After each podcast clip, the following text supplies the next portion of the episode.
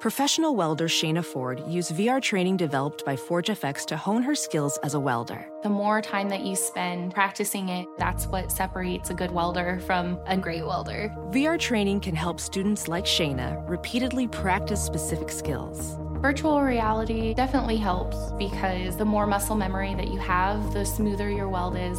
Explore more stories like Shayna's at meta.com slash metaverse impact.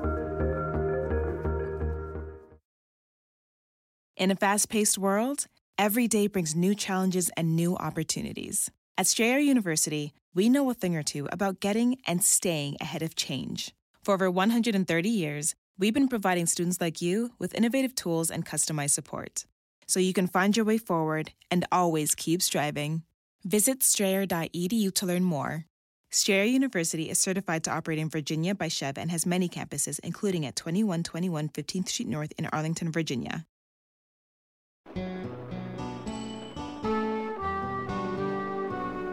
On our next episode, a really special conversation, and you can hear about that from my friend Loretta Swit right here. Absolutely, this is me.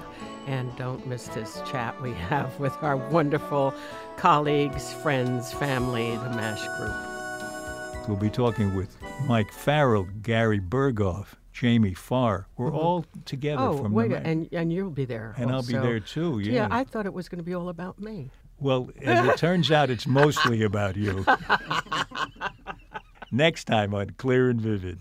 In a fast-paced world, every day brings new challenges and new opportunities. At Strayer University, we know a thing or two about getting and staying ahead of change. For over one hundred thirty years, we've been providing students like you with innovative tools and customized support, so you can find your way forward and always keep striving.